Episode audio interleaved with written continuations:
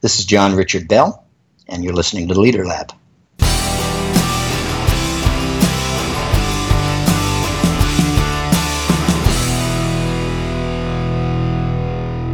So, who are you and what do you do? Well, I'm supposed to be a retired business executive. That's partly true. I'm not retired, um, but I am a former business executive that's working harder than ever and probably having more fun than ever. Uh, I came from the consumer packaged goods business, uh, companies the likes of Bristol Myers and Procter and Gamble, and then when I joined Jacob Suchard, which is a name that um, a lot of Americans wouldn't recognize, but when I mention the brand uh, Swiss chocolate Toblerone in the triangular shape, they, then they start to nod. And that business was sold to Kraft uh, some time ago. And after that, I went uh, into consulting, uh, ideally uh, for a year. I, I, didn't think the world needed another consultant, but apparently so. And I did it for 10 years and then part time for about five. And during that time, I got interested in writing. And I wrote a few uh, family um, uh, biographies. And then I turned that into a, a, fiction novel, and then I got into blogging about something I really knew about, which I thought was uh, business strategy and leadership and marketing, and uh, that then came the book.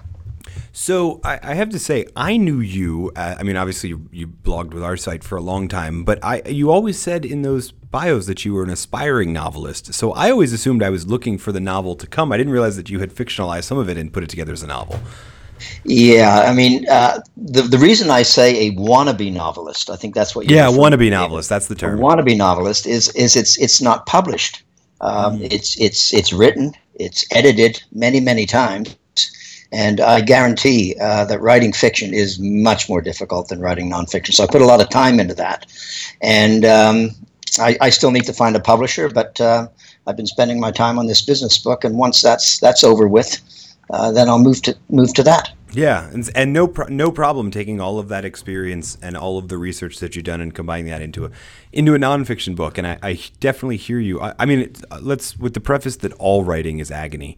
Uh, and and rewriting is a little bit more fun, and really it's just fun talking about the writing after you've done it. Um, with with that exception, I'm sure uh, fiction. I actually was an undergrad writing an English major, and uh, always struggled with the the fiction form nonfiction is is more interesting to me. Which is why I, I, don't know if that's why. There's a lot of reasons why I'm interested in the new book. I um I'm I was excited to see this. You know, we John and I have known each other for I don't even know how long. Um, and I've been waiting for there to be a book. There's got to be a book. There's got to be a book. And there is. And the book is Do Less Better. And I wonder, ironically, if some of the reason for waiting a little bit longer than uh, you know, is waiting for the book to come out is you were you were trying to do less better and take a, a, very strategic focus for what the book would be about. And ironically, the book is that subtitle is the power of strategic sacrifice in a complex world. Here's what I think is really interesting about this book, um, if I may. We've had a couple people on the podcast talking about strategy and talking about how sort of the Michael Porter esque choice between differentiation and low cost is is um, increasingly irrelevant because I mean we've had some people on the podcast even say you can do you can be better and cheaper at the same time. You can be low cost and differentiated at the same time. And it seems like everybody's trying to add into their theories of strategy more, more, more, more, more. And then along come come you saying no no no no you know it's not about it's not even about doing more with less it's about doing less better uh, which is the, the, the main thesis, but the title of it. Where does that idea come from out of your experiences? Well, it started a long time ago when, uh, I was part of a management team that was faced with uh, turning around a troubled business, a business that had uh, too many products, uh, too many projects, um, so much red ink, huge inventories, no uh, competitive advantage in any particular category or brand. And so um, when we you know the, the the paradigm is to we've got to do more and more to turn around this this ship because it was in red ink and it was going to go into bankruptcy uh, once the the shareholders tired of, of funding it. And uh, we finally decided that our only hope, because we were up against uh, Nestle, was to actually concentrate on one or two of the 10 categories we had. So we actually divested the eight. It was difficult. Um, we had to close the factory. We had to let go 300 people. uh, fundamentally to save the, I would say sacrifice uh, 300 people, save the jobs of 200, and then really concentrate on knowing one business. It happened to be coffee. Uh, later we got into chocolate, but it was coffee. And by doing that better, by knowing more about blending and roasting and marketing and, and the, the green bean um, uh, commodity market, uh, our competitors couldn't possibly know more than us because they had to worry about cereals and, and soft drinks and you, you, you know the, the broad categories of Kraft. It is a crapshoot uh, to to tell employees or to, to communicate to employees that you are going to try to do less better and you're you're getting rid of eight of your product lines or a third of your business. Uh, they shake their heads. Uh, three years later, uh, they believed, and um, uh, I got to admit, uh, I was pretty shocked myself. but once you've done it, and, and once you've once you've gone through the agony of a turnaround and been successful by by concentrating and focusing, it, it never leaves you. So that even when I got into consulting. Um, uh, after my 17 year career there, I saw so much complexity and I saw so many leaders continue to try to do more and more. And they would say, you know, we need you to help us fo- focus. And I, then I started calling it "Do Less Better," and I was successful with some of them, but but others just weren't prepared to give up that opportunity. Hmm. I mean, my view, David, is uh, you know there's there's a mountain range of opportunities out there, and um, we're not going to climb it. We're going to climb this mountain here, and um, climb it any way you like. I mean, that's that's the autonomy for your for your people. Uh, but the leader has to de- declare uh, which mountain to climb, and let somebody else have those opportunities. Yeah, well, and and um, you know, I I think it's that it might actually be that part, but I think there's something about like this this idea of I mean, you you coined it's there's sort of two phrases in the full title of the book, right? The do less better phrase, which is the catchy one, but then there's the strategic sacrifice part. And I think it's that word sacrifice or give up or let let somebody else compete in that area. I think maybe maybe it's that we use too many sort of battle analogies in our making of strategy and the way we do business, and so it see it feels like if we cede any ground at all, we're losing, even if we're ceding ground for a specific kind of purpose. How do you how did you deal with? I mean, you, you said in, in the short term people didn't really necessarily believe, but you I mean the, the core of strategic sacrifice is you've decided that we need to narrow down and focus so that we can be the best in a category. How do you communicate as a leader? How do you communicate that idea to your people? Well, just if I can go back, um, I think what you were talking about when, when you're saying give give a uh, an opportunity to a competitor, isn't that red ocean thinking? Hmm, that's true. Right. That's and fair. and and today and today uh, we're we're into uh, blue ocean, which is I don't mind if that competitor makes money. I just got to stay ahead in the in the business I'm in, and that's what we've got to do. So you, I think, in, in answer to your question, how do you motivate people? You're, you're still a team. You're still a gang. Uh, trying to do better, and when you are doing better, especially when you're against the giants, there's not a better motivation but they don't have to lose. I mean, uh, we were up against Kraft and Nestle. These companies are going to win no matter what. But in our little uh, uh, niche, in the in the ground coffee business, we didn't even bother with roast coffee. We didn't bother with the food service trade. Too complex. We concentrated on um, uh, retail coffee and decaffeinated coffee, which uh, in the book I talk about Swiss Water Decaf, which was a um, uh, water decaffeinated only, and that's how we we did well in the U.S. selling that to specialty roasters. Hmm. Do you think then this is a, I mean, in your experience, especially on the consulting side, you know, this is something you lived through and you had to communicate it to your people, but then you had to you had to sell it to the leaders who would then have to sell it to your people. Do you feel like it's an easier strategy for a smaller organization, a sort of David to adopt instead of a Goliath? I mean, you hinted at the idea that Kraft was going to sort of win anyway, but does this idea work for, or is it as easily adopted in big companies?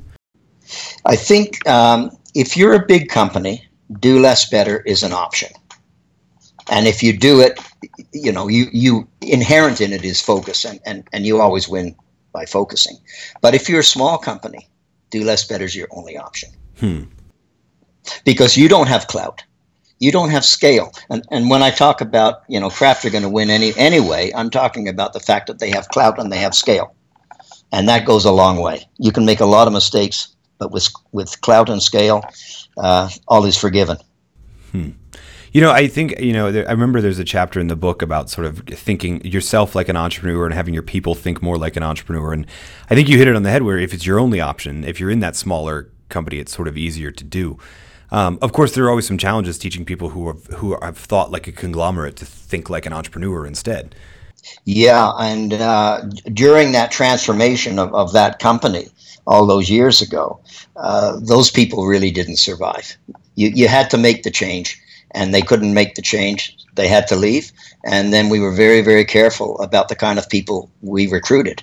We loved Procter Gamble people, but there was a certain type of Procter Gamble person that would work well with us. You know, how can you do it with a lower budget? If you're interested in that, if you're interested in finding the innovative and creative way to break through with less money, you found the right place because we do not have deep pockets here. And, and in, inherent in that is a growing culture of innovation and creativity. You move faster, you move smarter, and you win. Now, this builds on itself, right? This is very motivational for everyone. One of our downsides in that company was turnover. We didn't have enough turnover. People liked where they were. so upward mobility was difficult for certain folks. You know, it's funny. I've I, I, was talking to some of my students. You know, we're only a few weeks in to the semester right now, but I was already talking to them about that those sort of um, misconceptions, if you will, about how to run a company. One of them being this idea that turnover is always a bad thing. It's always something to be reduced, right? We're always trying to lower our turnover. Well, there are times where you should probably actually um, adopt more turnover, and there's that. And I think do less better is another one of those sort of counterintuitive strategies that ends up working, right? Is this idea of, oh, don't, you grow by shrinking and focusing and then moving. And it, it kind of makes me wonder, okay, I don't want to get in too much. You have a great sort of closing chapter about, uh, I think you even have it after um, the Frank Sinatra song "My Way" because regrets. I've had a few. Yeah. Is the name of it? Yeah, yeah. and I know you. So I don't. I don't necessarily want to get into regrets, but I do want to get into. This has been your experience. The, the book sort of chronicles your experience as as leading this. Um, you've had a ton of experiences in uh, consulting and teaching other people to lead it, and in a business context. I've kind of. I kind of wonder how this philosophy of do less better has been adopted in your own life as a managing your own life uh, you could go into family, personal development, wherever you are. Do you do you see it broader than maybe even just how to develop a strategy to win in a marketplace? Okay, I'll, I'll make another admission to you here. I'm not good at complexity. Never have been. I have no choice but to do less better. I, I work in the areas that I can manage well, and and if I can't, I ask for somebody else to do it. I'm not good at this computer. I use it as a as a quote word processor. You're doing a great job thus far on, uh, as we're recording this, so that's great. So um, that that's I, I think that's inherent in who I am. Um, I love sports. I don't play a lot of sports because I do the ones that I I, I play best at. Hmm.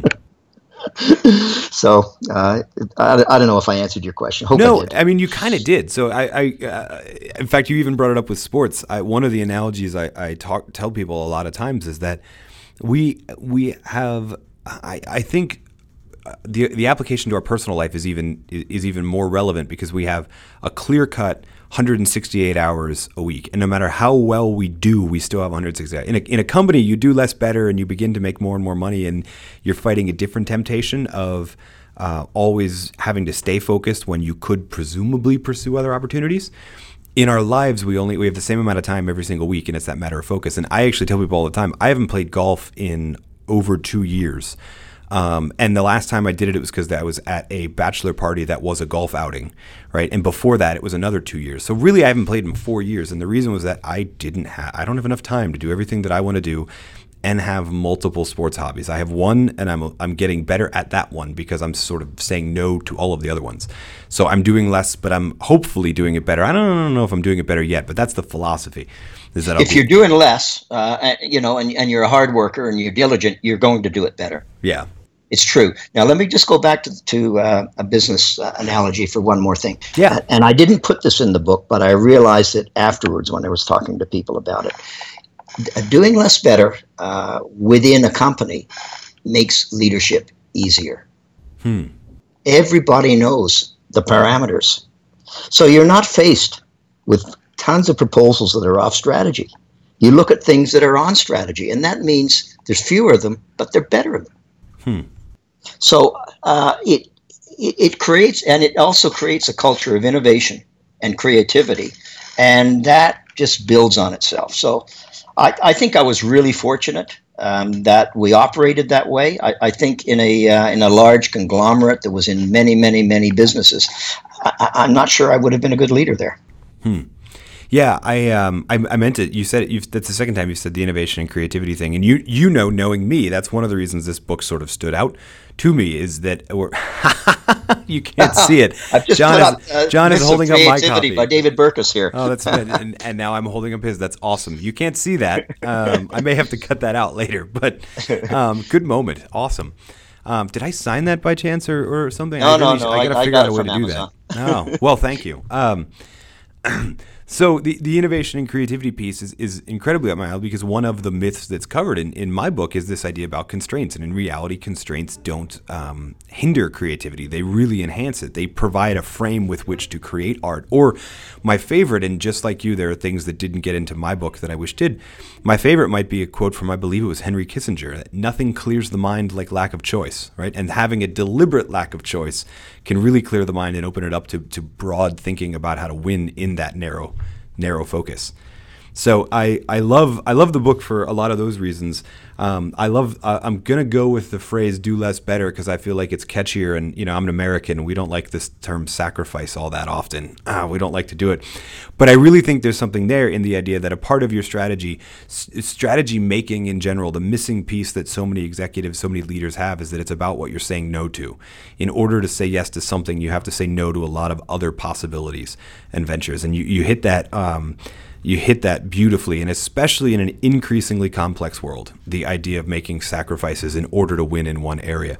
So the the book again, "Do Less Better: The Power of Strategic Sacrifice in a Complex World." John, you're familiar with with the podcast, so you know what questions are coming next. Um, first, uh, what book are you reading right now? I can only tell you the one I finished. I, I finished it over the uh, the holiday season, and it was Malcolm Gladwell's Outliers. Hmm. Don't don't know whether you've read it. I have. I, oh, you have. Terrific. I, I, I absolutely loved it. I wish I had read it before writing Do Less Better because there's a passage in there about the law firm, Wachtell Lipton, M&A, 63rd largest in the world. There's 50,000 law firms in America. How many offices do they have? One. Manhattan. How many employees do they have? 260. And their profitability 5 million bucks per uh, equity partner. It's just a fantastic example. So when I'm talking about do less better, uh, I, I, often refer to this example from Gladwell's book, but it's terrific. Have you, uh, by chance, had a had a, an opportunity to read David and Goliath, the new Malcolm Gladwell book? Not yet. I see. When you read that one, you will again wish you had read it before you do the book because that is so. that's again how do you, as a small person or small organization, take on Goliath?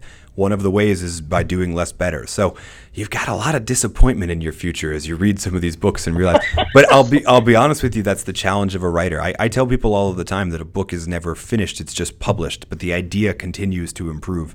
And I'm sure if we circled back a year after launch on Do Less Better, there will be new stories and new ideas that you'd want to put in there. Which is actually a great tangent to the second question that we ask everybody, which is what's next for you? What are you working on now? The wannabe novelist thing, but also where do you see this message going? Maybe leading into new newer nonfiction books. What's next? For you? Well, uh, fundamentally, um, to, to, launch a book, a lot of the publicity is on the shoulders of the author today, even though I have a big publisher, Paul, Palgrave Macmillan. So uh, the, the, first three months of the launch, I'll be, I'll be spending uh, doing podcasts and blogging and various things like that, connecting. Uh, and then once that's done, I am moving on that uh, adventure novel. I'm proud of it.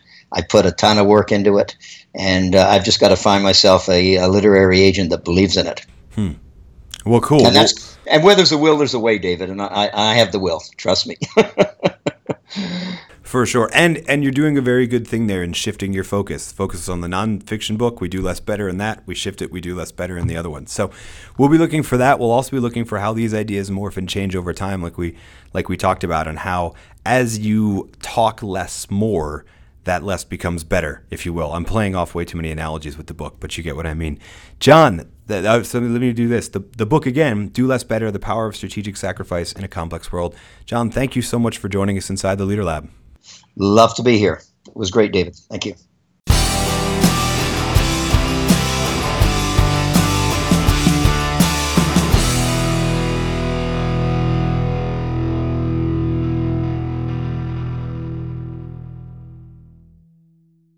Hey everybody, it's Dave. Thanks for listening to the whole episode. If you want more, go to davidburkus.com slash podcast. And check out my friend Sean Murphy's Work That Matters podcast. Go to switchandshift.com and click Work That Matters podcast. Check it out.